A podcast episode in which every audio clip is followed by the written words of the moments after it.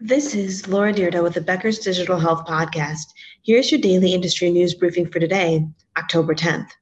Digital transformation accelerated in the last few years, and CIOs have elevated responsibility as strategic business leaders for their organizations. I learned how CIOs are thinking about their role in building teams at the Becker's seventh annual Health IT, Digital Health, and RCM event in Chicago last week, October 4th through 7th.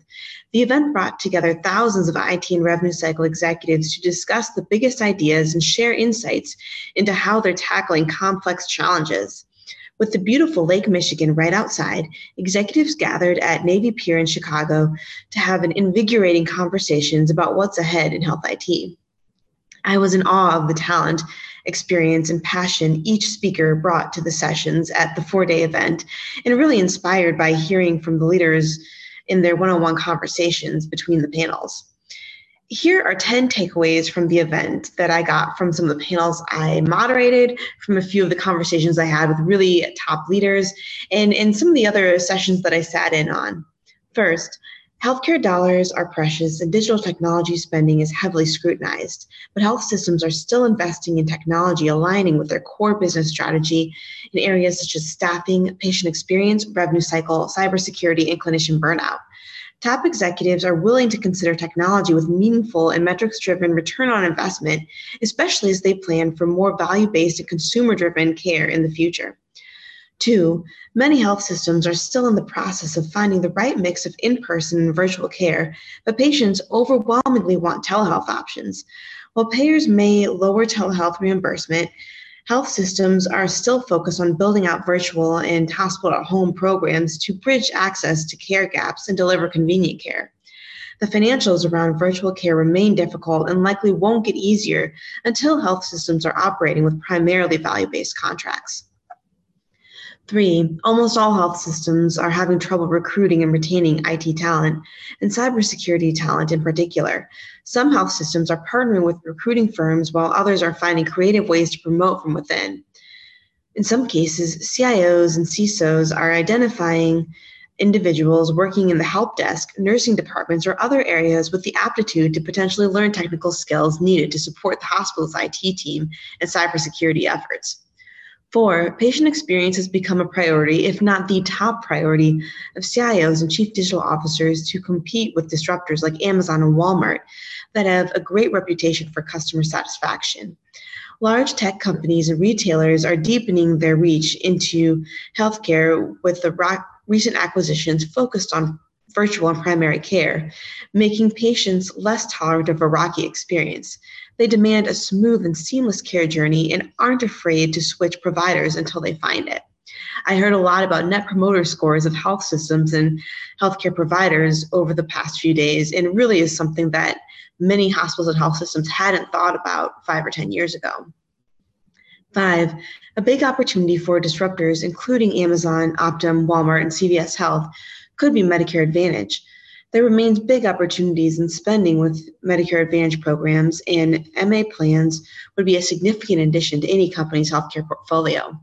Six, IT departments have to embrace a yes culture. The old culture of gatekeeping what's possible and turning down requests is no longer acceptable. Instead, forward thinking CIOs are changing expectations for their team members to take a more open minded approach and work with other departments to solve complex problems culture shift might mean losing some IT team members who aren't on board, but the organization is stronger for it. Seven, health systems are transitioning to the cloud, some with a big move, including EHRs, while others are taking a more piecemeal approach. The cloud offers benefits for data management and storage, cybersecurity, and more. But not all applications are able to transition which can make the process challenging, especially for organizations with the significant technical debt. The ability of new applications and startups to operate in the cloud and integrate with the major EHRs is essential. Eight, CEOs and hospital boards understand the need for high quality cybersecurity now more than ever and are willing to invest in two factor authentication, email protection, cybersecurity liability insurance, and more to manage risk. Health systems, large and small, are also increasingly taking a hybrid approach to in house and contracted cybersecurity expertise to quickly flex up personnel during an attack. For vendors, a great understanding of healthcare is paramount for CIOs when selecting partners. Just having worked with federal government security isn't enough. Nine, natural language processing would make a big difference in clinician burnout, but is currently cost prohibitive for many hospitals.